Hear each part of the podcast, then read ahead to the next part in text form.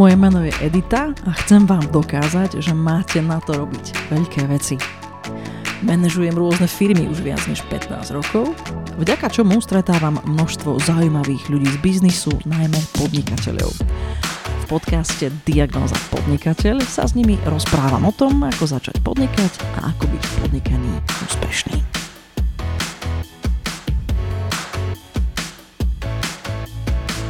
Dnes mám hosti rovno dvoch vlastne dve. Anku Sabolovú a Naďu Kacera. Tie v marketingu robia už viac než 18 rokov a pred vyše 7 rokmi spolu založili Levosphere, firmu, ktorá je expertom na tvorbu biznis marketingových stratégií. Na trh uviedli už množstvo značiek veľmi zvučných mien a veria na holistický prístup v marketingu. Slúžia pritom lokálnym i globálnym firmám. Anka i Naďa veria, že biznis marketingovú stratégiu na dnešnom trhu potrebuje už každá značka – v tejto epizóde podcastu Diagnóza podnikateľ nám vysvetlia, o čo ide, na čo je takáto stratégia dobrá a ako sa tvorí. A samozrejme predstavíme si aj ich spoločný podnikateľský príbeh. Babi, vítajte. Ahoj Editka. Ahoj. Budeme sa musieť dohadovať, že kto odpovedá. a mm, okrem toho si myslím, že sa nám môže stať, že keďže ste tu dve, takže to bude dlhší podcast, tak, ehm, tak nejak sa musíme dohodnúť, dobre? Veľmi som rada, že ste prišli a než začnem klas akékoľvek otázky, tak moja prvá otázka je vždy rovnaká, takže idem na to a vy sa dohodnete, že kto odpovie. Dobre? Prečo by si vás vaši zákazníci mali vybrať?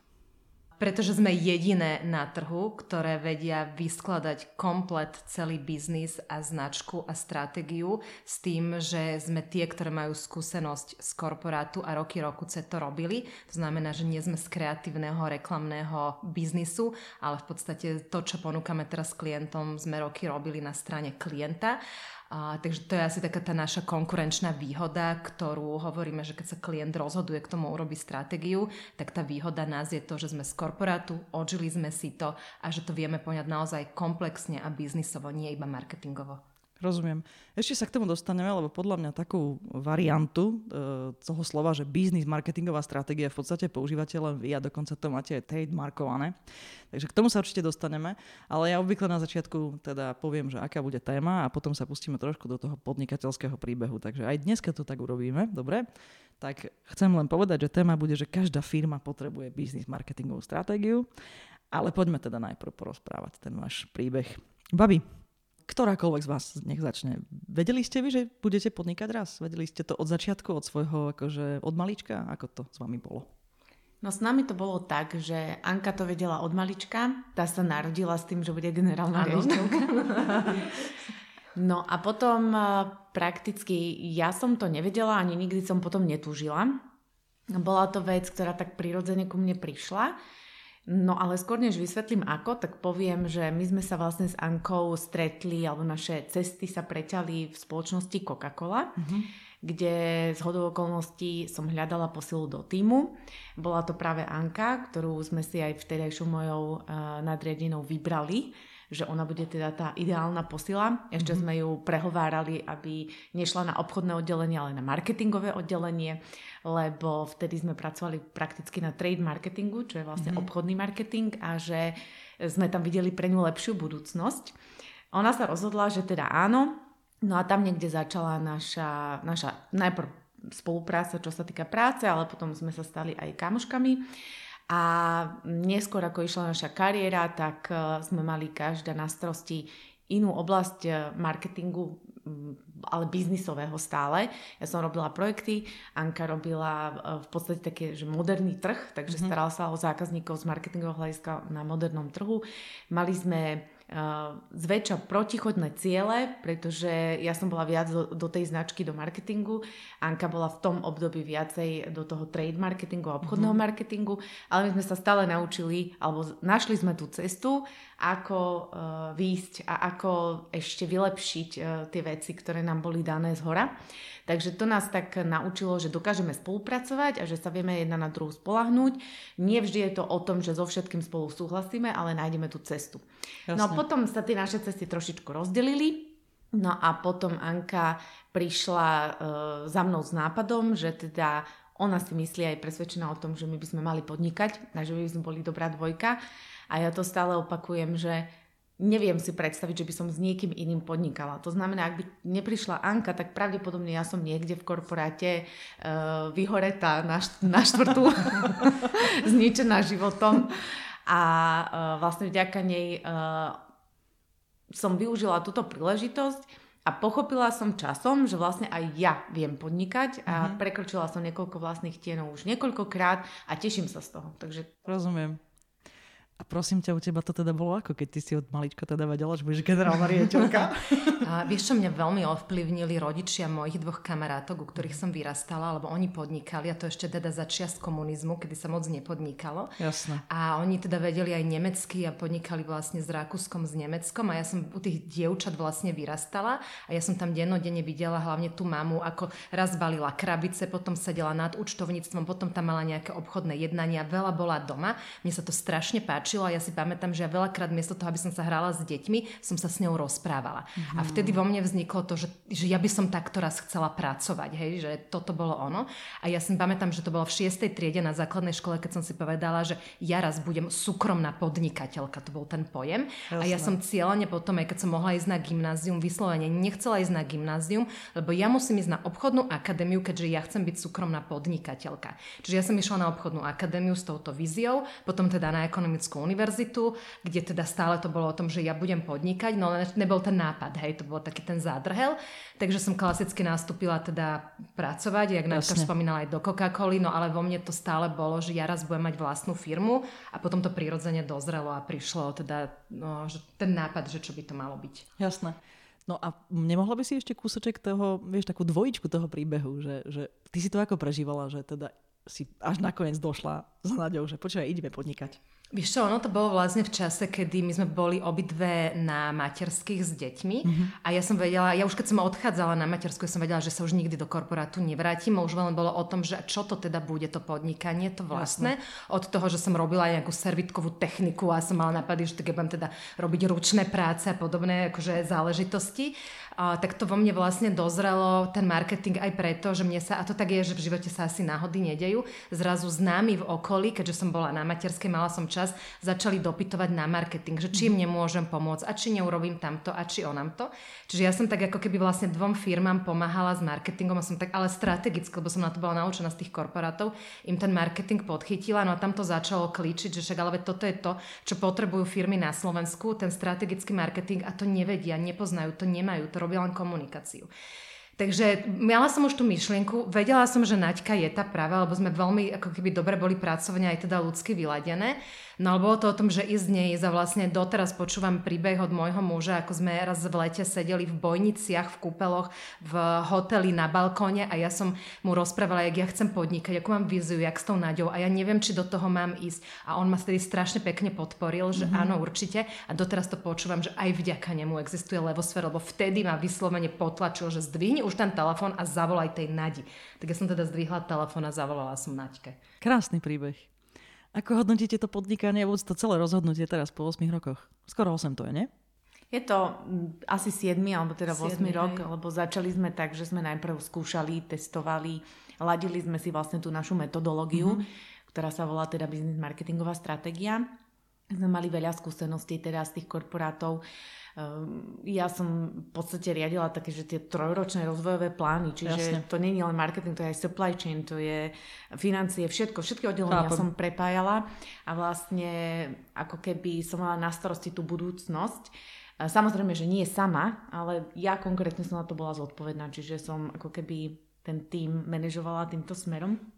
Um, takže, takže v podstate, a čo bola tá otázka? No, to bola, že ako hodnotíte to ako to teraz po tých rokoch? No vidíš, uh, hodnotím to úplne perfektne, pretože uh, naozaj, čo sa týka takého nejakého, že work-life balance, tak uh, u nás sa to preklopilo do work-life integration, mm-hmm. takže prakticky, keďže ja napríklad mám tri deti, uh, a uh, neviem si predstaviť, že ako by som ten svoj život vyskladala, keby som mala v nejakom korporáte sedieť 8 až 10 až, mm. až 12 až neviem koľko hodín. Čiže teraz je to tak, že, že mám pocit a som veľmi spokojná s tým, že robím to, čo chcem robiť, čo potrebujem robiť a zároveň aj tá práca, aj keď áno, sú obdobia, kedy je toho strašne veľa, samozrejme, ale je to úplne iné, keď to mm. robím pre seba alebo respektíve pre levosfér a zároveň keď e, nejaké, až by som povedala nejaké také sny, tie marketingové, e, čo by sme chceli so Slovenskom a marketingom spraviť, sa dejú a, a veci sa menia a stratégia začína byť pojem. Už dokonca už, už skoro na všetkých web stránkach vidíte, e, že stratégia, stratégia. A my sme boli tie, ktoré s tým prišli. Chápem. A bola to taká mačka vo vreci, lebo ľudia nevedeli, čo si pod tým majú predstaviť. Takže ja to hodnotím veľmi pozitívne. Ja by som iné rozhodnutie neurobila, keby som mala znova a vlastne som aj celkom vďačná za to zdvihni telefón a zavolaj tej Nadi, hej, že som bola do toho aj tak akože šťuchnutá z domu, že nech to naozaj urobím. Mne sa splnil sen, že to, čo som mala od detstva, mm. že chcem mať svoju vlastnú firmu, niečo budovať, niečo na tom trhu znamenať, tak to sa deje. A myslím si, že aj s Náďou síce jasne sú niekedy turbulentnejšie obdobia, ale ja som to aj minule povedala, že to a s akou dôverou som do toho išla, tak to sa za tých 7 rokov nenaštrbilo, nezmenilo a ani to by som nevynemenila, že mm, asi by som tiež nemala iného človeka, s ktorým by som išla do mhm. podnikania. Čiže aj to, že vôbec začať, aj to, že s Náďou ja hodnotím ako veľmi pozitívny a správny krok, takže rozhodovať sa ešte raz urobím to isté. A doplním tú otázku a takto spravím most ku tej téme podcastu. To, že ste sa rozhodli podnikať v oblasti marketingu, to hodnotíte ako teraz po tých rokoch? No, ja si neviem predstaviť, že by som robila niečo iné. Mm-hmm. To mhm. je presne to, že um, prenikla som vďaka veľa dobrým náhodám, lebo ja nechcem tie korporáty akože nejako zatracovať, pretože vďaka tomu, čo som tam prežila, čo som sa naučila a aké školy som mala, školenia, skúsenosti, mm Vycestovala som, donesla som niektoré svetové značky, e, kopec prieskumov, naozaj z každej oblasti, to, to, to vďačím za to korporátom. Takže marketing sa stal mojím chlebíkom, ako doslova remeslom. A hm. dokonca som sa dostala do štádia, keď som sa aj rozhodovala podnikať, že vlastne už som bola natoľko v tom zrelá a skúsená, že som si vedela, že ja dokážem niečo navrhnúť, ja mhm. dokážem niečo ovplyvniť, ja dokážem niečo zmeniť uh, ukázať nejakú možno inú, lepšiu cestu. Takže pre mňa ten marketing je remeslo mm, a, a ľúbim ho. Hej, proste to je môj love, love veda. love veda. love logia. Love logia. to je podľa mňa bude nový pojem. Áno. Zavedieme nový, nový termín. Ale mne sa to tak sem tam podarí, že niečo tak akože zrazu vymyslím, poviem, to nie je zle. Ja by som možno k tomu uh, ešte dodala to, že marketing je veľmi špecifický, je veľmi polarizovaný na mm-hmm. Slovensku a miestami bolo naozaj ťažké hlavne zo začiatku sa presadiť. A to nielen na strane klientov, lebo však klientom si nejak cestu aj cez referencie, kade ako nájdete, že to je to ľahšie, mm-hmm. ale skôr presadiť sa v tej marketingovej obci. Lebo tým, že nie sme z toho kreatívne prostredia, nebolo to, že sme došli robiť marketing a teraz poznáme všetkých, túto grafikov, tu kreatívcov, tu mm-hmm. kade koho. Čiže nám dosť dlho trvalo vôbec aj si tam nájsť nejaké vzťahy mm-hmm. a aj vôbec uh, ako keby byť vnímané, že nejaká levosféra, tu nejaká Náďa, Anka existujú a není sú to nejaké dve tuto šuplikantky, čo za dva roky to zabalia, alebo ako však vyskúšali ako výstrel. A myslím si z toho, čo počúvame práve z tej marketingovej obce je, chvála Bohu, teraz si klopem na čelo, že toto sa nám celkom podarilo zvládnuť, že dokonca viacerí nám povedali, že viete, vy ste v marketingu autorita a mňa to až prekvapilo, lebo ja to tak napríklad nikdy nevnímam, hej, že, že ja nemám nastavené, že my sme nejaká autorita a keď to počujem, počujem, mi to príde až divné, že, že aká autorita, o čom hovoríte. Čiže toto si myslím, že v celom tom obrázku, že, že, že vlastne veľmi fajn a že sa nám podarilo prejsť veľmi pekný kus cesty. Môžem to potvrdiť a musím vám povedať, že ja keď som vás počul naposledy vystupovať na Grow Clube Forbesovom, tak uh, no, vy ste autorita, babi. A to teraz vám nepochlebujem, ale to, čo som počula za skúsenosti a tú štrukturovanú mysel, ktorú ste tak, takou, takou dobrou formou prenášali do do obyčajných slov, aby tomu každý rozumel, tak to je akože nevydané. To marketingu teda na Slovensku človek stretne všeličo. Ďakujeme.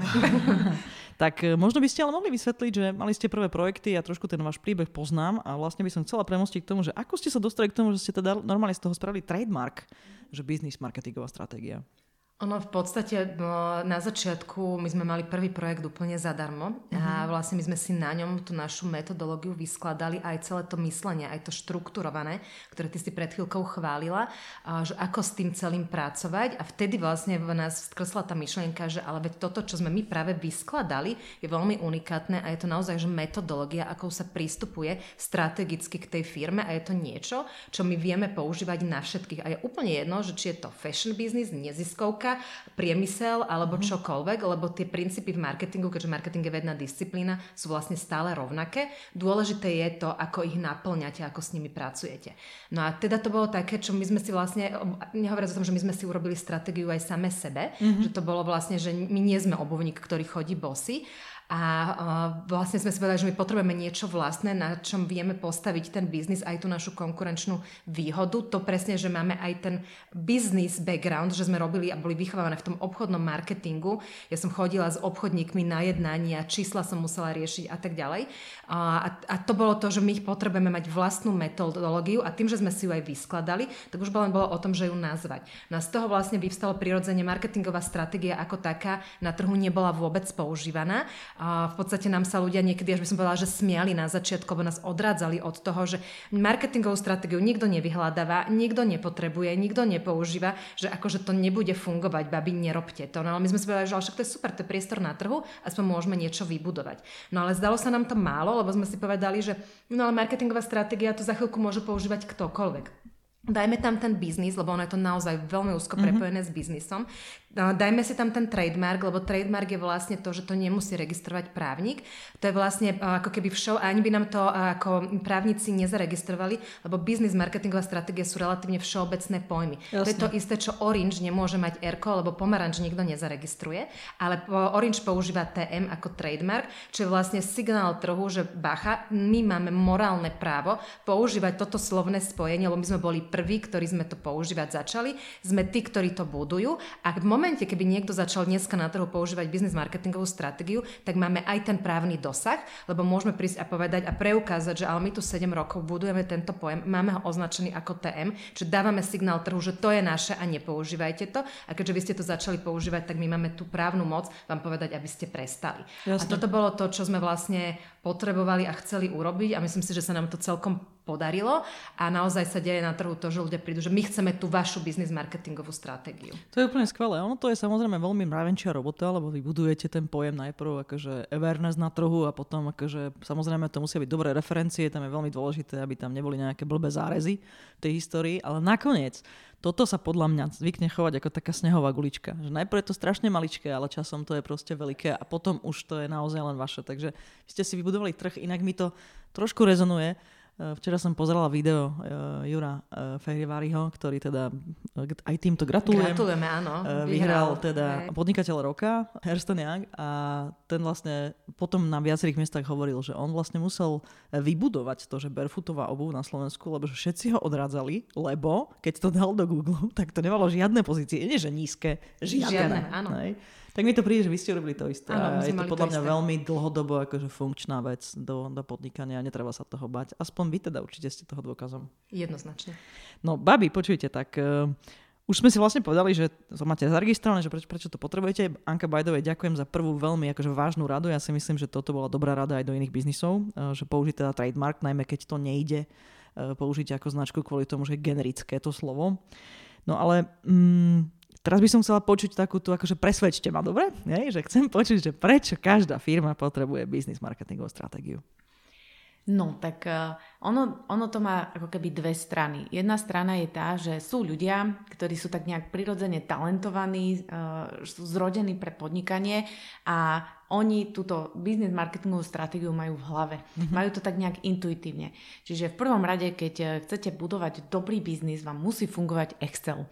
A tebe, Editka, to nemusím vysvetľovať. Áno, to je pravda. Čiže business marketingová stratégia stojí a padá ako keby na tom Exceli, že mne to musí fungovať uh, jednoducho musím na tom zarábať, alebo teda splňať ten cieľ, ktorý som si určil.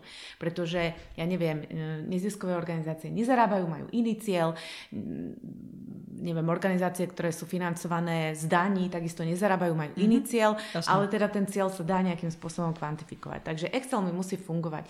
Um, a na tom Exceli ja zistím, že kde je vlastne výzva, že, že či mám problém v produkte, alebo mám problém e, v portfóliu, alebo mám problém v distribúcii, čiže v mhm. penetrácii, že koľko ľudí uh, vlastne sa stretne s tým mojim produktom.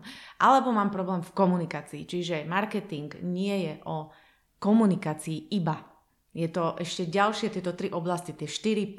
A to vlastne to 4P je vlastne tá business časť a, a toto 4P sa dá v tom Exceli ako keby dobre zachytiť A na to, ale aby som dobrý Excel urobila, si potrebujem urobiť analytiku predtým. A teraz, ak sa vrátim k tomu prvému typu ľudí, že sú ľudia, čo toto robia tak prirodzene. Mm-hmm, je, že vedia, majú to pod kontrolou, biznis im funguje a tieto, tí, tieto typy podnikov sa dostanú ku biznis marketingovej stratégie vtedy, keď zistia, že aha, ale nebudujeme značku Mm-hmm. Hej, čiže toto zase nestačí. Hej. Potrebujem budovať značku, potrebujem budovať jej hodnotu. To je nejaký nehmotný majetok spoločnosti. Čiže nejaká asociácia, ktorú budujem v hlave spotrebiteľa, zákazníka. To je tiež veľmi podstatné, pretože vysvetľujeme to mm-hmm. na tom, že v momente, aj keď ju firmu nechcete predať, ale predstavte si, že by ste ju predávali, mm-hmm. tak vtedy tá značka robí strašne veľa, vám vie zdvojnásobiť, strojnásobiť hodnotu celej spoločnosti. Takže toto je jeden typ ľudí, ale aj títo potrebujú biznis marketingovú stratégiu z, tých, z toho hľadiska, ktoré som teraz povedala, že minimálne teda tú časť značky Jasne. a možno to portfólio trošku viacej upratať, lebo uh, product management alebo portfolio management je jedna špecifická časť marketingu. No a potom uh, je druhá časť podnikateľov, ktorí zase uh, majú, svoju, majú, majú svoj sen, svoju víziu, idú za nejakou filozofiou, sú, sú skôr takí tí developeri toho svojho produktu, tej svojej služby, veria tomu, lebo sú z tej oblasti, ale nevedia to všetko okolo mm. sklbiť a do nejakej miery to tým produktom tlačia a do nejakej miery sa im aj nejaký čas darí a potom prídu do momentu, že aha, zase mi to nefunguje, lebo už by som aj narástol, už by som aj to, ale neviem, jak to mám urobiť a už potrebujem te, to portfólio zväčšiť, lebo mi nestačí ten monoprodukt alebo čokoľvek, alebo komunikácia, alebo a zase sme v tom bode, že ne, nejde mi to. Čiže tá biznis marketingová stratégia, tá jej hlavná úloha je to, že v podstate je to komplexné riešenie. A my, keď auditujeme spoločnosť, my už vidíme, že z toho komplexu, čo treba vlastne vylepšiť a čo s čím pospájať a preto každá jedna business marketingová stratégia je iná. Uh-huh. Je tailor-made, je šita na mieru na to, čo ten konkrétny podnik, spoločnosť, značka, jednotlivec potrebuje. Lebo to sú tie 4 P, to hovoríme, že to, je, to sú jak nožičky stola. Všetky štyri nožičky musia byť dostatočne dlhé. Aby... Keď ťa môžem poprosiť, aj študenti nás počúvajú tu i tam. Mm-hmm. Vysvetlíme si, čo sú 4P, dobre, v marketingu. A 4P, volá sa to inak aj marketingový mix. Sú v mhm. podstate, ešte to Kotler definoval v tých, neviem, 60 rokoch minulého storočia. A štyri základné nohy, produkt, cena, distribúcia a komunikácia, na ktorých teda ten stôl stojí. A produkt nám hovorí o tom, ako máme mať vyskladané portfólio, čo je jeho úžitok, aké má vlastnosti, ale aj nejaké povedzme doplnkové potreby služby. Cena nám hovorí, za akú cenu to máme predávať, ale nie len to, ale aj ako máme pracovať so zľavami, aké máme mať možno vernostné programy a tak ďalej. Uh, distribúcia nám hovorí o tom, kde všade vieme náš produkt predávať a veľmi často napríklad e-shopy si myslia, že keď majú e-shop, tak sú vybavení, ale oni by mali rozmýšľať o mnoho širšie. Kde inde v tom online okrem môjho e-shopu viem predať? Kde inde sa nachádza zákazník v tom reálnom živote, kde ho viem stretnúť a hm. môžem hmm. ísť tým pádom do offline, že ako keby nefokusovať sa len na to jedno. A to je teda distribúcia, kde všade je zákazník, kde viem predávať svoj produkt, no a potom je komunikácia a to je o tom, že aký mám komunikačný odkaz a akými komunikačnými kanálmi a kedy by som mal tento odkaz dostať k, tvojim, k svojim zákazníkom.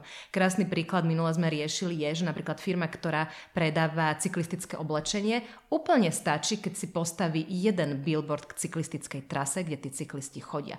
Veľmi zjednodušene, nič viac nepotrebuje, lebo toto je to najefektívnejšie. Tí cyklisti sa, sú tam a môže to byť kľudne e-shop.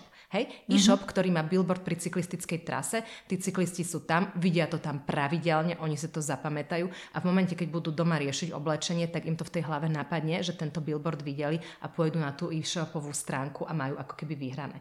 Čiže toto je taký ten základ toho biznisu, pričom pri cene sa počíta aj ten Excel, tá kalkulácia, že nie je to len mm. o cene, že koľko to má stať na trhu, či 10 alebo 20 eur, ale o tom, či nám to finančne vychádza za túto a túto cenu, aké sú naše náklady, kde má cenu konkurencia. Čiže je to taká dosť veľká komplexita, ale to je presne to, že keď máme ten stôl, ktorý má 4 nohy, tak keď je jedna noha kratšia, tak nám tie zvyšné 3 nebudú fungovať, lebo v jednom momente nás to dobehne. Keď nebudeme mať dobre nastavené portfólio, budem mať problém. Keď mi nebudú vychádzať čísla, cena, budem mať mm. problém. Keď nemám dobré distribúciu, nemám kde predávať, nemajú to kde kúpiť, mám problém. Keď o mne nevedia, nekomunikujem, mám problém. Čiže všetky tie štyri nohy sú dôležité a preto sa to volá aj marketingový mix, že s nimi sa pracuje, oni sú na sebe závislé. Keď jednu potiahnem hore, musím aj druhú. Čiže ja stále mixujem tieto štyri oblasti, aby ten eh, biznis bol funkčný.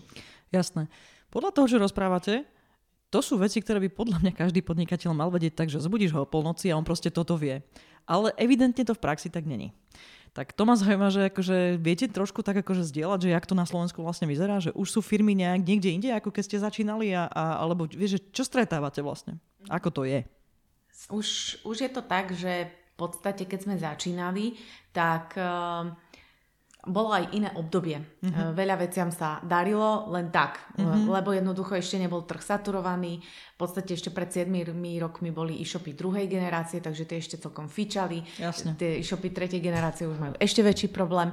Čiže bol iný trh a až, e, ja netvrdím, že to nebolo potrebné, lebo v západnej Európe stratégia je a 4P je úplne základný pojem. To sú také základné biznis veci, ktoré mm. si zabezpečím predtým, než vôbec idem do niečoho a potom vlastne riešim s konzultátami alebo so strategmi už len ten vývoj, hej, lebo to stále treba akože prispôsobovať. To nie je, že raz si to nastavím a mám to navždy, lebo to vlastne ako keby odráža veľkosť eh, tej spoločnosti a vôbec čo tá spoločnosť eh, robí.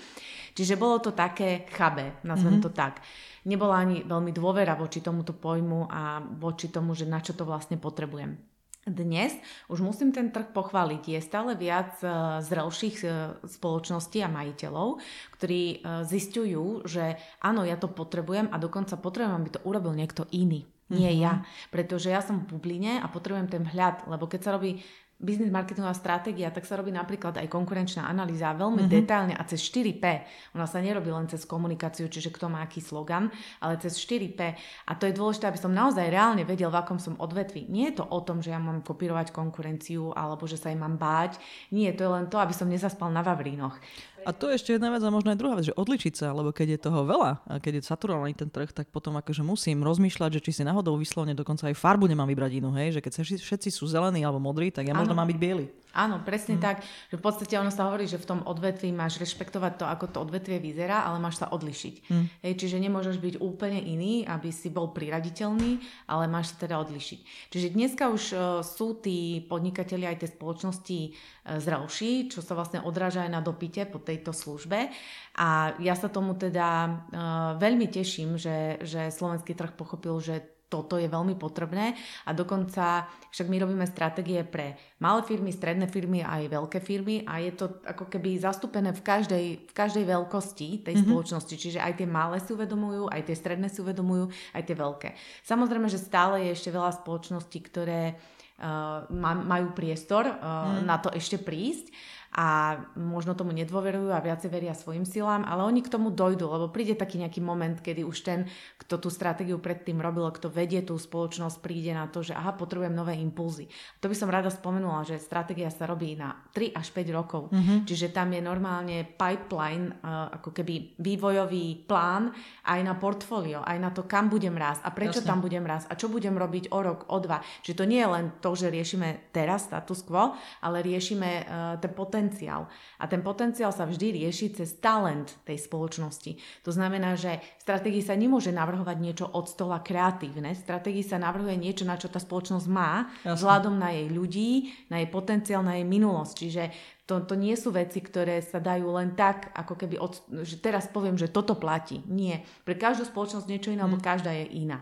Takže, takže takto vyzerá trh. Ja by som inak povedala, že veľmi podľa mňa tomuto pomohol COVID, lebo mm-hmm. nebyť COVIDu, nemyslím si, že tá spoločnosť je až toľko posunutá. A ten COVID donútil firmy začať rozmýšľať inak a začal ich e, nútiť prehodnocovať ten svoj prístup k podnikaniu a veľa firiem si uvedomilo, že nemôžu takto fungovať ďalej. Ono síce aj COVID skončil, ale stále ako keby tá pol, e, ani politická, ani ekonomická situácia není ideálna mm-hmm. a tie firmy hľadajú, ako prežiť, ako to robiť zdravšie a to je to, čo pred tým COVIDom nebolo, že naozaj ten trh bol relatívne zdravý, nebol zdravý, ale bol relatívne bezproblémový a prežil hoci kto, aj keď ten Excel nemal, nemal urobený a teraz bez toho Excelu už to až tak nefunguje. Babi, a inak takto, to ma fakt len normálne takto zaujalo z toho, čo rozprávate, že máte nejaké skúsenosti aj, že okolité trhy na tom, ako sú, že je to také rovnaké alebo iné, alebo ako? No, ja viem, že uh, existuje niekoľko... Takto, ja sa zaoberám hlavne uh, západnou Európou, keď hovorím západná Európa, myslím Holandsko napríklad, mm-hmm. uh, ktoré je pre mňa väčšinou inšpiráciou, čo sa týka business marketingovej stratégie. Tam majú dokonca reality show na 4P. Fakt? Áno, áno. To znamená, že stratég chodí a a a, rieši s firmami, nie tak, jak u nás je, že na nože, hej, že, že, že riešime reštauráciu, ale v podstate takto rieši spoločnosti. A to musí byť bombové inak. To musí, byť, to musí byť bombové. To je to, byť, je to, fakt, že neoslovíme ten... nejakú televíziu? No. a rieši presne to, že či majú problém v produkte, v cene, distribucii, komunikácii, mm-hmm. ja to zjednodušujem teraz, ale áno, takto na to ide, ide na to takto. Podľa mňa by sme mali, babi, tu my tri spraviť raz túto reláciu na Slovensku. No ale no. inak vážne, to teraz je, že výborný nápad. Mm. No. No, takže ja, ja sledujem túto časť Európy a uh, tam, ja neviem, možno 20-25 rokov dozadu uh, to začínalo, že uh, v podstate boli konzultanti, nazvem to takto, ktorí ako keby išli týmto kotlerovským prístupom, bolo ich málo, boli to väčšinou chlapí. Potom sa tam začali pridávať ženy. Mm-hmm. Konkrétne mám jednu takú, takú vtipnosť, lebo poznám jednu dámu, ktorá uh, robí, je to spoločnosť Oasis, ktorá keď tam pred tými 20 rokmi, či 25 nastúpila, tak vlastne nemali ani ženské záchody. Fakt. Uh, fakt. Mm. Takže bola medzi samými chlapmi. No a zo spoločnosti, ako sme my, že máme teraz 12 ľudí, tak je dneska akože svet svetová spoločnosť, hej, že proste Chápem. naozaj sa zaoberajú stratégiou. Takže ja mám túto skúsenosť, toto je moja, moja inšpirácia. Ja netvrdím, že Levosfér bude globálna, ale však človek nikdy nevie. Lebo je to dosť náročné, ako keby to know-how uh, na niekoho presunúť. Musí to mm-hmm. byť mhm. istý typ človeka, ktorý Jasne. má schopnosť analytického myslenia, ale aj toho budúceho myslenia. Čiže také správna dávka analytiky a kreativity a takého vizionárstva. A to je veľmi ťažké nájsť. Viem, to sú takí duhoví jednorožci. Áno. A oni potom často chcú podnikať sami. A chcú podnikať sami, ale je toto veľ, to, je ďalšia vec, že ak sme niekoho inšpirovali, toto nemôže robiť človek sám. Uh, stratégiu nikdy nerobí jeden človek. To sa Jasne. nedá. Tam je toľko dát, toľko informácií, toľko súvislostí, že vy to destilujete, destilujete a vždy potrebujete aspoň jedného človeka, s ktorým to ako keby medzi sebou tam ten nadhľad, lebo my síce máme nadhľad nad firmou, že nie sme mm-hmm. v tom mhm. biznise, ale ako náhle treba ja sa ponorím do stratégie, tak už som v tom trošku vcucnutá a tam je dobre treba ten nájdený nadhľad, keď príde a pozrie sa, počkaj Anka, toto dobre, toto možno rozmýšľa inak a zase opačne. Jasne. Čiže ako keby aj my si to vždycky v rámci firmy točíme, aby tam bol niekto, kto není v tom ponorený a vidí to z nadhľadu a vie to aj vyčistiť. Jasne. Niekedy je to aj o tom vyčistiť tie slovička, ten tok tých myšlienok Takže je to taká komplexná vec, ktorá sa nedá ani urobiť, že za týždeň, za dva, lebo Jasne. potom to ide na úkor kvality. Jasne. Babi, doteraz sme hovorili tak, že vo všeobecnosti, čiže destilovali ste všetko, čo je podobné v tých caseoch a trošku sme si robili rámec. Ale myslím, že najlepšie sa to dá pochopiť na tom, keď poste poviete nejaké use cases, hej, nejaké, nejaké prípady, prípadové štúdie. Takže keby ste tak mohli vyťahnuť také dve, tak akože e, samozrejme toľko, čo je nutné, nám povedzte o tom kontexte toho zákazníka. Môžete menovať, nemusíte, je to na vás, ale to by ma zaujímalo teda, že máme nejakú case study, máme nejaký, e, nejakú prípadovú štúdiu a teda a s čím prišla firma, čo ste riešili, aký bol výstup. E, videla som štyri vás prezentovať ešte raz a všetky boli famózne, čiže samú ma zaujíma, že ktoré ste vybrali. Páči sa vám. My sme sa vlastne nedohodli s Náďou, že ktoré vyberieme, že dobrá otázka. Tak ja možno vyberem z tých dvoch, čo ja som prezentovala, Naďka si vyberie potom z tých dvoch, čo ona prezentovala. A ja by som možno povedala Mazreku Medical, čo je klinika estetickej medicíny, ktorá vlastne prišla na trh eh, tesne pred začatím covidu s tým, že teda majiteľka, veľmi mladá lekárka nás oslovila, že potrebuje na tom trhu, ktorý je dosť saturovaný, sa presadiť a vlastne sú tam dva problémy. Jedno je, že trh je saturovaný a nikto o nej nevie, je ťažké sa teda dostať do popredia a po druhé, že ona je veľmi mladá a je v konkurencii s lekárkami, ktoré sú tu už x rokov a majú už aj nejaké takéto povedomie aj renome vybudované. Takže my sme vlastne ako keby hľadali tú cestu, ako ju odlíšiť a ako to celé nastaviť. A ešte potom do toho došiel aj COVID a vlastne ešte jej cieľom bolo to, že ja potrebujem mať zaplnený kalendár pacientami, lebo však nikto o mne nevie, nikto ku mne nechodí a potrebujem zarábať. No a v podstate my sme na to išli, teda sme si urobili tú konkurenčnú analýzu, aj analýzu trhu, tam sme robili dokonca aj kvalitatívny prieskum so ženami, ktoré navštevujú kliniky estetickej medicíny, aby sme pochopili, čo tie ženy riešia a prečo tam chodia, lebo tam chodia ako 20-ročné, tak 40-ročné, tak 60-ročné. Čiže není to len o tom, že staršia dáma nechce mať vrázky a chce byť omladená, ale aj tá 20-ročná, ako, na čo tam ona potrebuje vôbec ísť. Čiže to sme potrebovali pochopiť. No a vlastne na základe toho sme zistili, že nevieme ju prebiť cez uh, portfólio produktov, pretože všetci ponúkajú či už lepšiu alebo horšiu nejakú ihlu a náplň na botox a kyseliny a podobne a môžeme sa tu pretekať, že my sme rúžovejší a vy modrejší. S tým nič nedocielime. Nemôžeme sa pretekať ani rokmi skúsenosti, ani referenciami, lebo všetky tie kliniky boli postavené na tom, že tu taká celebrita, tu onaká celebrita, my sme toto nemali. Takže sme hľadali tú cestu, že ako ju na tom trhu pozicionovať a ako aj možno z nevýhody urobiť výhodu. No a postavili sme to na tom, že vlastne sme prišli s novým prístupom ku mm-hmm. estetickej medicíne, ktorú sme nazvali Ultimate Beauty Method. Čiže je to uh, ako keby prístup, ktorý stojí na troch pilieroch. Jedno je symetria, druhé je jemnocit a tretie je medicína. Uh, symetria znamená to, že každý má nejakú symetriu tváre, s ktorou sa tej estetickej medicíne dá pracovať. Jemnocit znamená to, že oko a vizuálne cítenie toho lekára, čo znamená krása a vyslovene o tom, že není krása ako krása a tie americké napichané ženy, tak to vlastne už krása nie je. Takže treba tam mať nejaký jemnocit, že kam mm-hmm. až zajde ten lekár. Jasne. A potom je tá medicína, to, že táto lekárka je vlastne originál chirurg a popri tom, že má estetickú medicínu, tak normálne v nemocnici operuje a reže ženy a proste ako keby má to na nacítené nielen z pohľadu tej povedzme dermatológie, ale z pohľadu tej chirurgie. Čiže toto boli jej talenty, na ktorých sme vedeli vyskladať a postaviť metódu, ktorú sme dali do popredia a celú tú kliniku sme nepostavili na tom, že tu robíme také a také zákroky, ale na tom, že tu robíme metódu, ktorú pristupujeme ku vašej kráse a keďže sme zistili, že ženy vlastne na konci dňa naozaj majú v sebe to a veria tomu, že čím som krajšia, tým mám život ľahší, že presne tam preto chodia tie 20 ročné, lebo chcú byť krajšie, aby mali ľahší život, tak sme povedali vlastne, že Vďaka tejto metóde táto klinika pomôže odomknúť potenciál vašej krásy a tým pádom môžete žiť život podľa svojich predstav.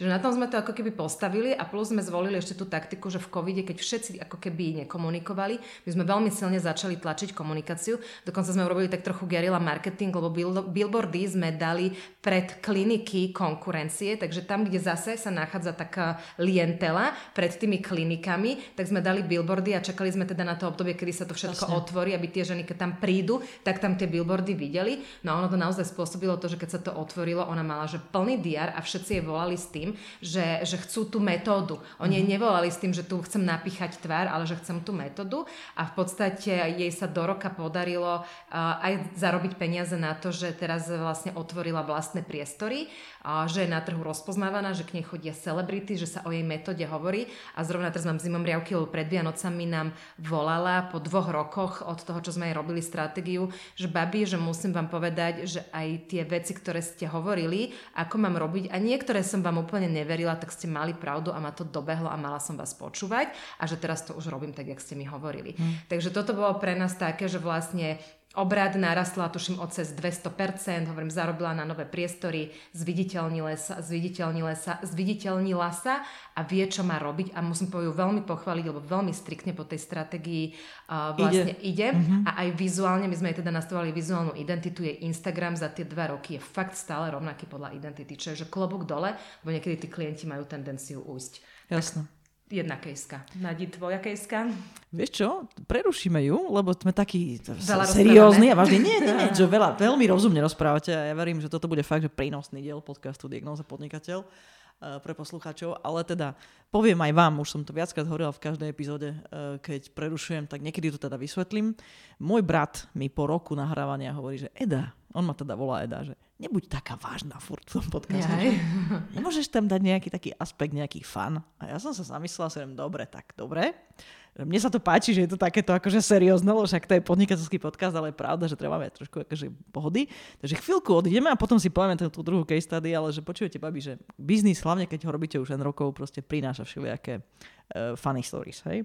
Tak niečo, čo dokážete zverejniť nejakú vtipnú príhodu, jednu, dve, ako uznáte, skúste niečo dať. Bude jingle a potom bude príhoda. Dobre.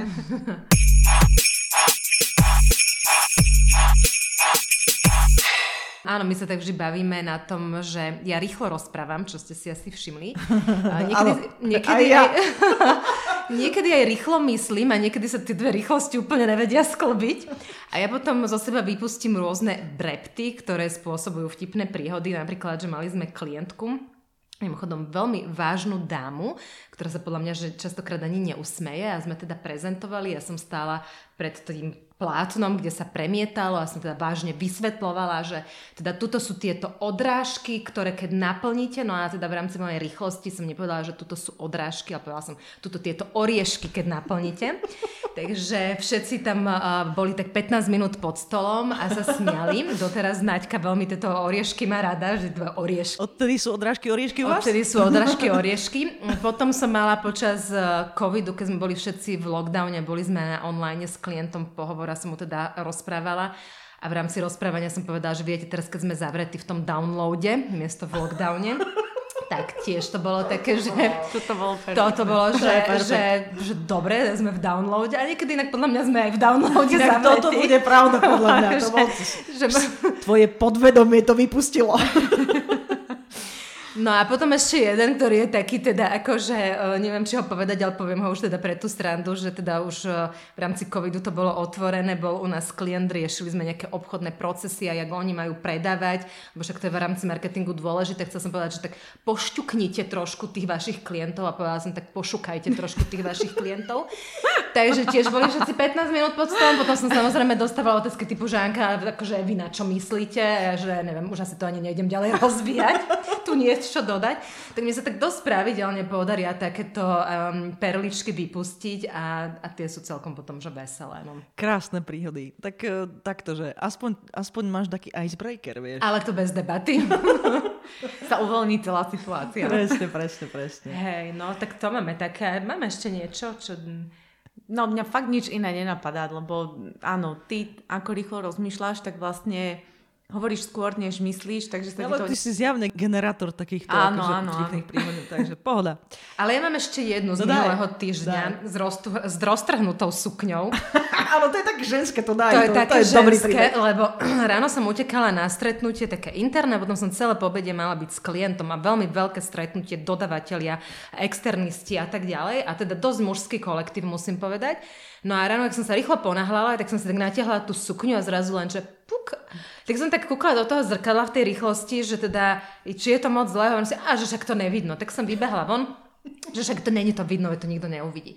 No a teda, ak som bola s tou kolegyňou, tak ja hovorím, že počúvaj ma Kati, že pozri sa mi, že ráno mi pukla sukňa, že myslím si, že to nevidno, že je to v pohode. A ona hovorí, že No, vieš, ono to dosť vidno. A ježi, jak to vidno. Tak som teda si to nahmatala, ono sa to možno medzičasom totiž aj rozšírilo. Fakt som mala, že pod zipsom dieru. No ja som nemala čas teda ani zháňať ihlu, lebo to bolo to prvé, že kde ja zoženiem ihlu. Teraz druhé, že kedy sa pôjdem kam prezliec. Časovo to nevychádzalo, lebo klient a externisti všetci čakali. Tak som teda vymyslela, ako to akože ošidím. Tak som mala tri techniky, ktoré som celé po bede robila. Bolo to dosť vtipné, že popri tom, jak riešite klienta a biznis, tak zároveň vám stále ide v hlave, že tá diera na zadku, ešte k tomu na zadku. Takže mala som jedno také, že som cúvala z miestnosti a som im niečo rozprávala, aby to vyzeralo strašne prirodzene. Že viete, ešte toto vám dopoviem, ale popri tom, prepačte, ja si už musím odskočiť. Nemôžete ale cúvať celé pobede, lebo je to podozrivé. Druhé som mala, že som si tak leda bolo dávala ruku ako keby na tú dieru, na ten zadok, len tak akože prehodíte si zrazu ruku na zadok keby teda akože náhodou si niekto všimol. Potom som mala tretie, že som mala taký, bohužiaľ, krátky popas sveter, ale som si ho tak akože dávala dozadu. No a potom som mala ešte vymyslenú štvrtú príhodu, keby si to naozaj niekto všimol, že mi to nevíde, že to proste záhram, že Ježiš Maria, vy kde sa mi pozeráte, lebo keďže je to na zadku. No ale našťastie k tomuto neprišlo, takže tie prvé tri mi zafungovali, ale musím povedať, že bolo to dosť vtipné, hlavne pre mňa, lebo fakt, že riešite biznis a popri tom stále vám ide v hlave tá diera na zadku, ktorú musíte nejak zakryť. Potom to dni si ale musela byť dobre unavená. No bola som strašne unavená, bolo to do večera do 7, takže musím povedať, že si od 12. do 7. okrem klienta som riešila proste roztrhnutú sukňu. Ale babi, myslím si, že spôsoby si si vymyslela, ako sa s tým vysporiadať. Naozaj, no a to je to, že, že návod. proste normálne, že návody, he, že ako teraz ja vyrieším moju dieru. Som nejak vymyslela. Nadi, dajme prosím ťa tú druhú case study teda. Ako ste skúsili pomôcť? No ja som uvažovala, že čo použijem, uh, aby som trošku možno tak občerstvila tie naše príhody, lebo jak my, uh, teda príhody case study, lebo jak chodíme, tak hovoríme um, veľa týchto case study a ja vyťahnem teraz takú, ktorú sme ešte asi nerozoberali. Mm-hmm. A je to konkrétne spoločnosť, ktorá sa niekedy voľa, kedy volala, že Metalinox. Mm-hmm. A je to spoločnosť, ktorá vyrába garážové brány a pergoly a rôzne takéto veci. A oni sú šikovní v tom a cítili to vo vnútri, že oni sú v tom e, iní a že dokážu robiť veci po svojom, e, že pochopili nejaké vzťahy medzi počasím a potrebami a tak ďalej a tak ďalej a že dokážu tie veci robiť lepšie že oni by sa potrebovali posunúť a nejakým spôsobom, aby tá značka obhájila aj tie ich vyššie ceny, lebo sa niektorým veciam venujú viac a mm-hmm. robia ich lepšie a kvalitnejšie a dlhodobejšie a Jasne. estetickejšie, ešte to by som tak povedala. No a vyhľadali nás, no a my sme naozaj uh, vlastne zistili, že, že to, ako, akým spôsobom to robia, ako k tomu pristupujú a ako to berú vážne, je niečo, čo sa dá nejakým spôsobom krásne zhmotniť v tej značke už na prvú. Čiže sme ich v podstate repozicionovali a posunuli sme uh, to, ako značka komunikuje a čo sa do seba vyžaruje, aby na to reagovali ich zákazníci, ktorí reálne si tú danú vec vedia dovoliť. Hej? A takúto spoločnosť vedia dovoliť. Takže prvé, čo sme urobili je, že sme povedali, že dobre, tak vaša cieľová skupina bude zo segmentu dráči. To znamená ľudia, ktorí si potrpia na to, že je niečo úplne kvalitné, mm-hmm. krásne, estetické, minimalistické, akékoľvek chcú, a že to nemá každý a zadefinovali sme si tam positioning, že ambi- ambicióznosť. Takže hovorili sme o ambícii a o ambicióznych ľuďoch mm-hmm. a premenovali sme ich z Metalinox na Ambicio.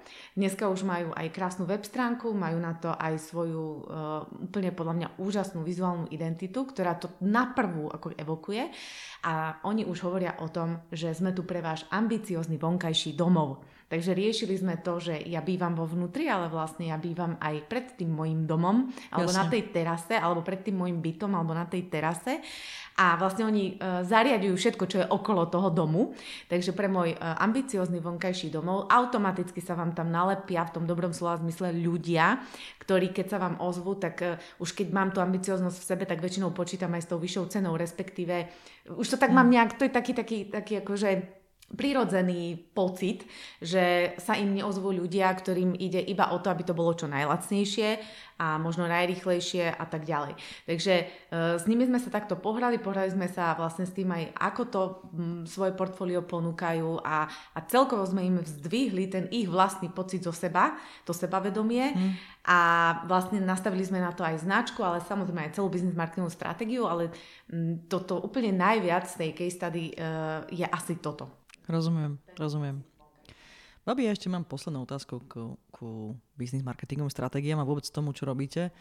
Uh, ale skúsim teda vysvetliť, že prečo je tá otázka, kontext. Uh, cieľovkou tohto podcastu sú malí a strední slovenskí podnikatelia. Ja verím na to, že to je backbone ekonomiky, že to chrbtica, že títo dostávajú akoby aj málo priestoru rozprávať a takisto aj akože potrebujú knowledge, hej, potrebujú všelijakú expertízu zdieľať. Takže uh, to je primárna cieľovka a to, je, to sú naozaj posluchači, ktorí najviac počúvajú, ale sú tu medzi posluchačmi aj začínajúci podnikatelia. Hej? Keď človek začína, tak samozrejme obvykle nejaký predsa len kapitál má, ale nie je to nič moc. A neustále akoby pozorujem, že vlastne títo ľudia sa rozhodujú, že tak do tohto nezainvestujem, lebo to si spravím sám, lebo, lebo proste teraz ešte na to nemám a podobne. A pritom, e, podľa mňa teda v podnikaní fakt, znova, ja na tom verím, že sú niektoré veci, na ktorých nemôžeš šetriť. Hej. Nemôžeš šetriť na to, aby si si určite zaregistroval známku, keď raz chceš byť v zahraničí. Hej. Nemôžeš šetriť na tom, že si vymyslíš meno tak, že je proste rozpoznateľné a že proste dáš pozor na to, aby v čase ti ju niekto také, neukradol. Hej. A proste niektoré veci, účtovník, hej, to je akože peklo, obvykle ľudia proste sa pokúšajú mať takých akože lacných účtovníkov a podobne a nakoniec skončia akože v problémoch. Hej. Čiže sú niektoré veci, ktoré podľa mňa v podnikaní bez ohľadu na to, že začínam, treba zaplatiť poriadne. Tak z toho, čo rozprávate, mi príde, že treba zaplatiť poriadne a naozaj si treba uvedomiť, že toto si nemám robiť sám. Hej. Cez to všetko. Uh, viete vy vlastne tomu klientovi ukázať tak veľmi jasne, že dobre, teraz je to investícia, ale to sa ti takto a takto vráti? No my v podstate s klientom vždycky nastavujeme ciele. Mm-hmm. Tie ciele sú krátkodobé aj dlhodobé, čiže my v rámci toho si v podstate definujeme, čo on potrebuje docieliť do roka a čo teda do tých troch až piatich. Vždy hovoríme, že výsledky stratégie sa skôr ako za ten rok neukážu. Pretože my, keď ju spravíme, sú tri mesiace. Kým sa zimplementuje, sú ďalšie tri mesiace. Minimálne pol roka až tri štvrte trvá, kým to ten trh zaregistruje. Kým sa to začne ako keby na tom trhu hýbať a diať. To je že minimum. To môžeme koľkokoľvek nárie, ako akože áno, keď máme, že pol milióna marketingový rozpočet, tak to môžeme docieliť aj za dva mesiace, ale to není prípad začínajúcich malých podnikateľov, mm-hmm. ktorí nemajú. Že ten marketing je dennodenná mravenčia práca a vlastne tá realizácia tá, tej stratégie je o tom, že ja dennodenne robím to, čo som si v tej stratégii zadefinoval a v podstate to nikto iný ani neurobi ako len ten samotný podnikateľ a keď má tu vydrž, tak on tie výsledky uvidí, ale teda musí byť trpezlivý. Čiže toto je niečo, čo akože keď niekto je nastavený na to, že ja chcem vidieť výsledky zajtra, no tak nech za nami ani nechodí, lebo ich mhm. neuvidí. Mm-hmm. Ani uvidí ich u nikoho, hej. Ani u performance marketingu, lebo môžem vyletieť, ale jak som vyletel, tak spadnem rovnako mm-hmm. rýchlo dole. My veríme v ako keby taký ten dlha, dlhodobý, pomalší a zdravý rast. Nie sme zastancovia toho, že to, čo je teraz veľký boom aj v startupoch, hej, že sa predbiehajú, kto, jak, viac, kedy, rýchlejšie, koľko miliónov zarobí, alebo v e-commerce. Ako áno, oni zarobia, že to sa dá nakúpiť ten obrad, ale potom úplne rovnako rýchlo padnú, lebo mm. nezvládnu ten rast, už len procesne, to ani nehovoriac o ostatných veciach. Čiže Neviem, či som dobre zodpovedala tvoju v pohode, otázku, ja ale... vlastne ťa vedem k tomu, že ja teda naozaj, ja to vidím, no ja som, že mne sa to tak spája v tej hlave, tie čísla, ja vidím, že, že napríklad pri tom prvom e, prípade, ktorý si popísala, tam bol ten tzv. return on investment hej, do tejto stratégie, čiže navratnosť tej investície, že koľko stálo robenie tej, tej stratégie, akože násobný. Áno. Áno, a to je to, čo sa vráti, že my tam tie ciele preto dávame, aby sme vedeli, čo ten klient potrebuje doceliť a vlastne na základe toho my aj tú stratégiu nastavujeme. Že my ju nastavujeme k tomu cieľu, ktorý on nám povedal, alebo sme spolu definovali, že potrebujeme docieliť, ale to, čo hovorím, to B je, že to nie je, že to docielím za dva dní. Hej. Jasne. Trvá to, ale navráti sa to niekoľkonásobne. A je to investícia, je to investícia do podnikania a aj tá sa rozklada v podstate v čase, hej, že to mm-hmm. nie je, že jednorázová platba, ale tak, jak nám to trvá 3 mesiace, tak vlastne každý mesiac ide nejaká čiastka, nejaká jedna tretina, alebo ako si to už definujeme, z tej sumy, čiže ani není to, že jednorázovo mm-hmm. musím dneska, ale viem si to ako keby rozložiť. Ďalšia vec je tá, že ktorú nesmieme zabúdať, že ja neviem prečo sa na Slovensku um, ako keby usalašil taký fenomén, že môžem podnikať eh, bez peňazí. Hej, ja keď začínam podnikať, ja potrebujem investovať. To kapitál. bez toho nejde. Ja potrebujem kapitál. Aj keď zakladám e-shop, Dneska nič nejde už tak, že len tak ako, že začnem niečo na kolene. Eh, samozrejme, môžem začať eh, robiť, ja neviem, celitkovú metódu a predávať na Saše, to áno, ale pokiaľ mám teda ako reálne uh, proste, ja neviem, do nejakého času nejaký cieľ, tak jednoducho musím investovať, aby sa mi to vrátilo. O tom je podnikanie.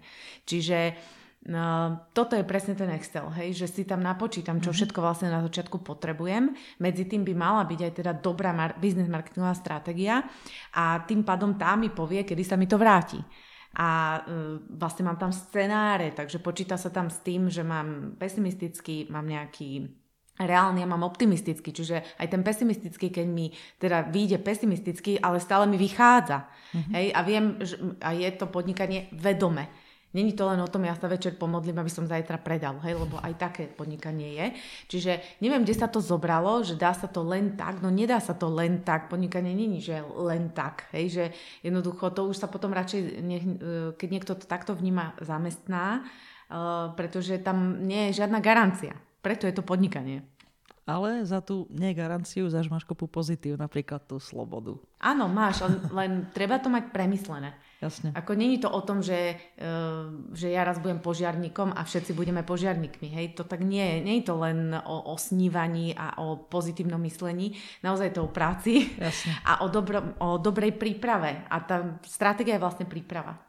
Ono, my inak hovoríme, že stratégia je pravidlo o rozhodovaní sa. Uh-huh. A toto je niečo, čo veľakrát tí klienti nevedia sa rozhodovať. A niekedy je to na takých banálnostiach, typu ako nafotím fotku na Instagram, akú farbu loga zvolím. Hej, a to sú fakt, že, že tie najmenej podstatné veci, ale tie veľmi vážne, že do čoho zainvestujem, koľko zainvestujem. Mám urobiť e-shop už dneska, alebo mi stačí webka a tak uh-huh. ďalej. A oni sa nevedia rozhodovať, je to zväčša intuitívne. Veľa z tých rozhodnutí intuitívne tí podnikatelia dajú ja to vôbec týmto nechcem zahadzovať, ale keď zrazu viem, čo chcem, keď viem, čo potrebujem urobiť, aby som to docielil, tak mi sa mnoho ľahšie rozhoduje, lebo ja viem, či to mám spraviť alebo nemám. Či tú investíciu potrebujem alebo nepotrebujem. Neure to ináč aj neurovoda to hovorí, že akože najviac nám spotrebuje energie mozog rozhodovaním, hej. Takže keď nemusím o tom rozhodovať, preto Steve Jobs chodil oblečený, ako chodil oblečený, uh, lebo proste uh, nemusíš sa rozhodovať, tak neminieš na tú energiu, minieš tam kde to má najväčší prínos. Takže určite chápem. Babi, tak to skúsme teda zaramcovať, a že to je také najťažšie, ale skúste to, že normálne, že máte jednu až dve až tri vety. Krát dva, hej? že prečo každá firma potrebuje biznis marketingovú stratégiu. Ja, ale si, ja, ja musím ešte jednu vec povedať, že berme si príklad v tomto prípade od mužov. Si zoberme, že aký oni majú šatník. Hej, mm. že oni, keď sa im páči nejaké, nejaký strich, tak z toho majú štyri farby, a ešte aj tie farby sú také, že ledva vidno rozdiel a proste mm. na, naozaj vedia presne, čo si kedy majú obliec a netrávia a ne, pre tou skriňou hodiny, ne, nemíňajú tie rozhodnutia, čo sú tak náročné na to, že čo si obliec a stále vyzerajú dobre a, a proste riešia veci, ktoré sú mm podstatné. Hej. Čiže v podstate, podľa mňa muži to majú tak nejak prirodzene, ale zase nie všetci, ale ženy až tak nie, ale tým nechcem povedať, že ženy sú v tom horšie alebo čo, alebo nejak to polarizovať. Ja len ten príklad od tých mužov a naozaj pravidlo o rozhodovaní sa, to je ako keby najdôležitejšia časť tej stratégie a to, v čom sa chcem rozhodovať, to už porieši ten stratég so mnou, hej, mm-hmm. že či je to táto oblasť, ktorá mi ide menej, alebo nie, niekde môžem mať talent, to mi ide lepšie, niečo nie. Takže vlastne na to potrebujem toho stratéga, aby som mala to komplexné videnie a, ve, a robila biznis potom vedome a za nejakým cieľom. Čiže mám z toho lepší pocit a vlastne mám na konci dňa aj ten pocit, že vlastním svoj úspech. Čiže keď sa ma niekto spýta, vďaka čomu si úspešná, tak nie je toto, No tak uh, mala som šťastie, no neviem, náhoda, ale ja viem presne pomenovať, že vďaka čomu. A to Jasne. sú strašne veľké devizy. Ja by som ešte povedala, že vďaka stratégii klienti budú vedieť, kde je ich miesto na trhu. Mm-hmm. Budú vedieť uh, definovať svoju jedinečnosť, ako sa na tom trhu odlišia a vystúpia z radu. Budú vedieť, kto je ich zákazník, ako sa k nemu dostať a tým pádom budú vedieť si s ním budovať vzťah, aby tí zákazníci ich mali radi, tým pádom sa k ním vrácali a čo na konci dňa znamená to, že budú mať viacej peňazí, budú rázať dosiahnuť tie svoje ciele, ktoré potrebujú. A toto je niečo, čo tá stratégia vie veľmi pekne nastaviť a upratať. Jasne. Babi, ešte na sekundu sa vráťme k vášmu podnikateľskému príbehu, lebo vy ste do neho už zakomponovali aj zo pár ďalších vecí, tak keď chcete, porozprávajte o svojich snoch, ale ešte predtým skúste povedať, prečo vy máte podcast, ktorý sa volá Marketing v praxi?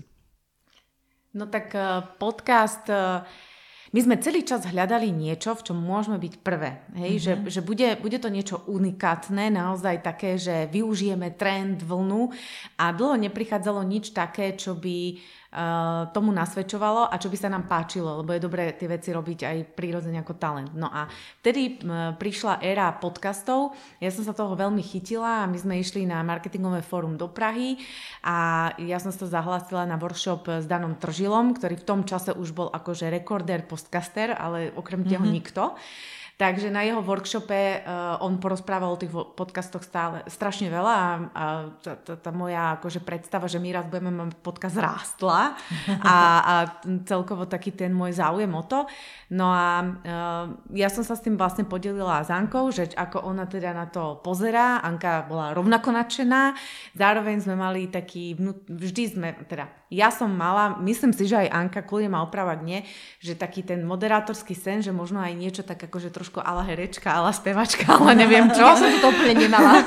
No ja som to mala. Ja mám rada kamery od, od jak živa, mm-hmm. že to sa smejú zo mňa kamošky, že Náďa ide, točí ma telka, že ja vtedy za sekundu prepnem a úsmev, číslo 4 a proste idem. Takže toto bol taký môj vnútorný uh, motivátor aj to, že trošku tak akože do tejto sféry, ako keby zabrdnúť. No a, a, a tak to vzniklo a vzniklo to na začiatku veľmi tak akože laicky, amatérsky, krok, kročík po kročiku a dneska už teda naozaj máme si dovolím tvrdiť, celkom profesionálny podcast. Hej, ale ja ešte dám do toho jeden rozmer, že my vlastne, keď sme si nám robili stratégiu, tak sme si v rámci nej naše poslanie definovali a jedno z toho mm-hmm. bolo, že chceme priniesť do marketingu na Slovensku odbornosť a chceme, mm-hmm. aby marketing bol vnímaný ako vedná disciplína v celom svojom komplexe a nielen ako komunikácia. A vedeli sme, lebo to je jeden z tých nástrojov, ako to docieliť, bolo to, že potrebujeme vzdelávať ten trh. A vlastne, keď Náďa prišla s týmto nápadom na podcasty, tak nám to veľmi dobre zapadlo do toho, že v podstate okrem to, že Natka si splní sem, že bude moderátorka, že teda chápeme tento rozmer. A je to v poriadku, tak uh, zároveň je to nástroj, ako vieme ten trh vzdelávať. A po druhé nám to veľmi pomohlo, lebo my sme dosť riešili peniaze, že či dáme do PR, aby sme sa zviditeľnili. Mm-hmm. Teraz koľko potrebujeme dať do PR, aký to bude mať efekt? A v podstate sme si to spočítali, že koľkokoľvek nalieme do PR, nevieme urobiť taký výtlak vtedy s tým rozpočtom a s tým, čo sme zarábali, aby sme docielili to, čo potrebujeme. A ten podcast vlastne nám nahradil ako keby média. Vytvorili mm-hmm. sme si vlastné médium, cez ktoré sme sa ad jedna my same začali vzdelávať, lebo ja hovorím, že s každým jedným hostom aj ja sa vzdelávam a mm-hmm. Naďka to má asi rovnako. Vyriešili sme si networking, ako sa dostať do tej marketingovej komunity a získať tie kontakty a spoznať tých ľudí. No a získali sme to vlastne, že nás začal ten trh rozpoznávať, začali cez podcasty chodiť klienty a vlastne akože som si povedala, že Korník Šopa to bolo aké dobré rozhodnutie, že relatívne taký akože, že nápad, že ty počúvaj Anka, že čo s týmto, tak vlastne keď sme to potom akože sedeli a rozhodovali sa, tak my sme si vlastne všetky tieto veci na začiatku k tomu definovali a veľmi dobre to funguje, takže odporúčam. A ešte Nadia má aj to, že točimatelka. Točimatelka. akože bacha na to. ale ja toto musím a povedať. že nemám vtipnú príhodu. No, ale máš. A Naďka, ja musím povedať, že my keď fotíme, ja sa tak zväčša trápim a Naďka, ak zasvietia tie reflektory, to, to nedáte proste, to je úsmev, póza a Naďka čaká. A ja iba, že ty kokos, ja to ani nezopakujem. Takže máme tie talenty rozdelené. Babi, tak aspoň môžeme premostiť na moju poslednú otázku pred dvoma obvyklými, lebo to je vždycky, že každá epizóda začína obvyklou otázkou a potom končí dvoma obvyklými, ale teda ešte jednu predtým na vás mám, že aké máte plány a sny? A môžete pomiešať aj firemné, aj osobné, lebo vidím, že to je všetko tak aj, aj jo, tak to, je, to, je, to, je, to, je, to je ten mix, chápeš, ten životný mix. No, plán jasný, tak eh, v podstate, keď eh, to prepojím, tak eh, takým môjim snom je, že mať levosfér tak, aby som stále viac a viac času mohla tráviť tým, že jednak učím mladých strategov, mm-hmm. to ma veľmi baví, juniorov, Jednak, že by sme chceli trošku posunúť ešte možno, a neposunúť, ale um, prispieť uh, svojou troškou aj do vzdelávania na univerzitách. Mm-hmm. Tam máme nejaké vízie. A uh, aby sme teda dokázali podstate to know-how, ktoré sme nazbierali za tie dlhé roky, posúvať čo najviac. Hej. Čiže to je taká tá moja osobná predstava, že ako ja sa vidím, že možno už z tej exekutívy trošku akože vystúpiť, Jasne. rozviať tých mladých, nechať ten priestor, že by som bola stará, ale proste jednoducho ma, uh, viac ma to ťaha ako keby k tomu vzdelávaniu. No a uh, vo svojom osobnom živote tak, uh, aby to stále bolo takto, takto, aby som bola stále takáto spokojná. Ako netvrdím, že je to ideálna, že nemám výkyvy, lebo to by bola hlúposť toto tvrdiť. To má podľa mňa každý človek. Ale keď to sumarizujem a spýtam sa samej seba otázku, že či by som chcela život, žiť život niekoho iného, tak nie. A nič by som nedala preč. Takže to mi len navráva, že asi je to v poriadku. Jasné.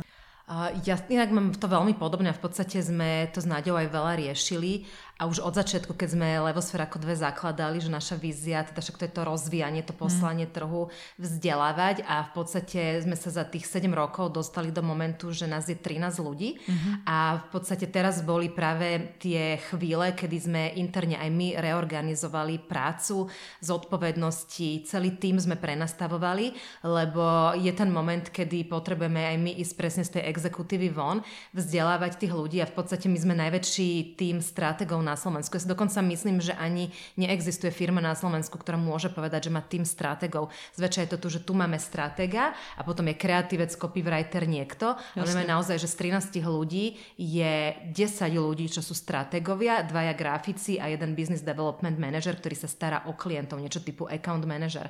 A tento tým desiatich stratégov v podstate, áno, my sme zatiaľ teda súčasťou, ale máme teraz nastavený tak, že my mentorujeme, rozvíjame, riešime to ako keby metodologicky a do budúcna to chceme ešte viacej v tomto duchu upevňovať a rozvíjať. Chceme mladých ľudí, máme mladých ľudí, ktorých učíme, máme seniorov, ktorých sme stiahli z trhu, ktorí vlastne tie stratégie zastrešujú. Čiže toto je taká tá vízia Levosfér, ako ju rozvíjať ďalej a my sa teda posúvať viacej do role toho naozaj ako keby edukatívneho, že rozvíjať ten trh a posúvať. Jasne. Takže takto Levosfér. No a za mňa osobne ja mám uh, veľmi dlhý bucket list, uh, uh, ja, ale mám to šťastie, že ja si naozaj svoje sny plním. Mm-hmm. Uh, ja som mala minulý rok veľmi taký uh, uh, ťažký v tom, že som veľa vecí čistila a prekopávala a v podstate veľmi chcem začať, ja už som začala znova cestovať, ja som vždy veľmi mhm. cestovala s tým ruksakom na chrbte, takže tento rok som nám kúpila letenky do Gruzínska, takže ideme s deťmi na 15 dní cestovať po Gruzínsku. A chcem ísť urobiť trek Tibet, Nepal, India, to je takým môjim snom. A veľmi sa chcem naučiť snowboardovať a surfovať, takže to mám také, že, že jak milujem lyžovanie a hory, tak ten snowboarding a surf je pre mňa ešte taká, že výzva. Takže ja tam mám toho, že veľmi veľa a chcem, chcem, aby ten život bol taký ten plnohodnotný, že raz keď si poviem na starobu, že tak čo, dobre si to urobila, tak hej, dobre som to urobila, nič nelutujem, aj tie pády, aj tie uh, zostupy, zostupy v mm. podstate stáli za to a je to poriadku a splnila som si, čo som túžila. Babi, jak vás tu pozorujeme, sa tu celý čas usmievam. Škoda, že ten mikrofón to nevie tak nejak absorbovať, lebo ja fakt vidím, akým štruktúrnym spôsobom vy vlastne tú firmu budujete. A, a, a tieto sny zodpovedajú tomu, že vlastne ešte máte veľa pred sebou a ešte, ešte, ešte veľa idete zmeniť svet a to je úžasné. Myslím si, že podnikanie dáva obrovský priestor naozaj, že zmeniť svet. A niekedy to je svet mojej rodiny a niekedy to je svet proste môjho okolia, Bratislavy alebo miesta, kde žijem. Niekedy to je Slovensko a niekedy to je fakt, že svet. No tak ja si myslím, že vy, ste, vy by ste mohli v niektorých veciach zmeniť svet. Tak vám to veľmi prajem. Oh, ďakujeme. ďakujeme. Babi, tak uh, idem na svoje obvykle dve otázky na záver. Dobre? Um, mohli by ste nám povedať, ako vyzerá vaše obvyklé ráno, ak máte nejakú rutinu? Máte nejakú? No, ja e, strašne túžim potom dostať sa do nejakej rutiny. Ja vlastne celý život túžim po, po niečom, čo sa bude opakovať, len môj život je e, tak zvláštny, že toľko vecí sa u mňa deje a mení a tak ďalej, že ja sa vlastne do rutiny neviem dostať. A už som si povedala, že dobre, tak príjmi ten fakt, že u teba nejde o rutinu. Ja mám tri deti, mám dvojičky, ja mám e, staršiu, e, tá staršia je výkonnostná plavkyňa, Zároveň mám teda svoj biznis a e, zároveň mám aj veľa vlastných záujmov, takže e, vlastne každé ráno je iné. Mm-hmm. Podľa toho, e, či aký deň ma čaká, že či treba vstávať ráno o 4.15, lebo Hanka má ranný tréning, alebo netreba a podobne. Takže ja rutinu nemám, ale Uh, môžem povedať, že u mňa je rutina v tej nerutine. a to je tiež niečo. ja inak mám rutinu, ktorú som si pár rokov dozadu vytvorila a to sú dve veci čo ráno teda musím urobiť. Jedno je sa naraňajkovať a ja si robím buď mm. pšenové alebo ovsené alebo kaše z kinoji. A to je to, že tam si dám tých 5 minút svojho kľudu, kedy ju v kľude zjem a uvedomujem si, snažím sa uvedomovať si, že jem tie raňajky. A potom mám druhú vec a to je cvičenie. Ja mám taký dosť dorantaný chrbát, tak ja som začala pred 6 rokmi robiť pilates mm-hmm. a ja mhm. som pochopila to, že pokiaľ každé ráno aspoň 10 minút si ten chrbát nenatiahnem, tak dvakrát do týždňa cvičiť niekde s nejakým trénerom vôbec nepomôže. A ja som si dala to, že tak, jak ráno vstanem a umiem si zuby, tak si musím zacvičiť, bez toho proste z domu neodídem. Takže to je pre mňa také, že dve veci, ktoré jednoducho... A plus ja som stále hladná, čiže ja keď sa ráno nenaraňajkujem, tak to je že prúser dňa. Takže to sú okrem toho, že zuby ja neviem čo, že, že moju kašu ráno, tých 5 minút na naraňajkovanie a tých 10 minút, keď sa nepodarí viac, na cvičenie toho pilatesa proste musí byť. Jasne, jasne. No tak idem na poslednú otázku. Keby ste tak mali dať tri kľúčové rady budúcim malým a stredným podnikateľom, pretože tí nás tiež počúvajú, alebo keď chcete, môže to byť, že podnikateľ kam, je to na vás, aké by boli. Ja by som povedala, teda to bude 6, keď dokopy 3. Tak či? dajte, Nechám vám priestor. Že nikdy nestratte svoju vášeň a srdce, s ktorým podnikáte, do ňoho idete, lebo to vám pomôže v tých ťažkých časoch a v tých situáciách, kedy nebudete vedieť ako ďalej. A nikdy nezabudnite mať veci napísané na papieri, aj keď nebudete mať stratégiu od nás, ale sadnite si na ten zadok, urobte si ten Excel, zoberte ten papier a napíšte si to, lebo nie len to, že vy si tým upracete myšlienky, ale ja verím v to, že to, čo je na papieri, sa naozaj zhmotňuje. Mm. Takže to je taká tá druhá rada. A tretia rada je neustále sa vzdelávajte a nezaspíte na Vavrinoch, pretože akokoľvek si myslíme, čo už máme za sebou, aký sme dobrí, stále platí, že čím viac viem, tým stále zistujem, koľko toho ešte neviem. Takže to je je za mňa vášeň, papier a neustále vzdelávanie. Nadi? Moja úplne prvá rada je, že nájdite si mentora. Toto je pre mňa, že úplne najviac. Kebyže toto viem ešte pred 7 rokmi, tak množ, množstvo vecí by možno bolo ešte rýchlejšie. Tak neviem, či cieľom je vždy tá rýchlosť, ale mentor je podľa mňa veľmi dôležitá vec. Alebo človek a ten mentor môže byť v rôznych oblastiach. Čiže to by bola prvá vec. Uh, druhá vec, že pracujte so vlastnými obavami, strachom uh, a energiou, lebo čo ja som si sama na sebe uvedomila, tak uh, v nejakom momente som sa zabudla pochváliť za to, že čo všetko som urobila a začala som sa v úvozovkách hejtovať za to, čo som nestihla. To je úplne prírodzené. Jednoducho, jak ten biznis rastie, alebo jak e, tá, tá, tá, tá spoločnosť, značka, čokoľvek, aj malička začne rásť, tak začne pribúdať tých úloh. Takže namiesto toho, aby som sa sústredila na to, čo som nestihla a hejtovala sa, tak sa poďme sústrediť na to, čo sa podarilo mm-hmm. a uvedomme si to. Mm-hmm. Zatlieskajme si, dajme si to vínko na večer, alebo proste zastavme sa, lebo potom to ide strašne rýchlo a vlastne zostaneme len vyflusnutí. A takto, keď si dáme také tie medzikroky, tak máme šancu si to vychutnať. No a tretia rada, že uh, Um, asi to, čo povedala Anka, proste majme tam uh, tú skúšku správnosti za každých okolností. Čiže, čiže musí mi to sedieť. Jednoducho musí mi to sedieť. Keď neviem počítať, tak proste si nájdem niekoho, s kým to proste budem počítať. A aspoň raz mesačne si to spočítam. A vôbec tie počty a tá matematika, tá logika, tá štruktúra, tá, tá tam musí byť. Proste živelne sa dá, ale iba istú chvíľu. Ono to proste dobehne a potom je jedna veľká katastrofa, jeden hmm. veľký bordel. A takže tieto tri rady. Mentor, nezabudnúť sa tešiť z úspechov, neísť tak rýchlo a tretia, že trošku ten papier, pero, Excel, čokoľvek, alebo nejaký mentor, ktorý mi to spočíta. Babi, bolo mi úžasne v tomto rozhovore, naozaj. Veľmi pekná energia, úžasné rady ste rozdali. Ehm, veľmi vám držím palce ešte raz aj v snoch, aj v takej dennej rutine a ďakujem, že ste prišli do tohto podcastu. Ďakujeme aj my, Editka. Ja som sa rovnako veľmi dobre cítila a verím, že teda aj posluchači. Ďakujem aj ja a želám všetkým posluchačom krásny deň a veľa šťastných podnikateľských chvíľ. Ďakujem vám ešte raz, ahojte. Ahojte. Ahojte. Vypočujte si aj ďalší diel podcastu Diagnóza podnikateľ. Môj host bude, ako obvykle, hovoriť o svojom podnikateľskom príbehu a dotkneme sa aj novej biznis témy, ktorá vás pri vašom vlastnom podnikaní môže zaujímať. Inšpiráciu môžete načerpať aj na www.diagnozapodnikateľ.sk.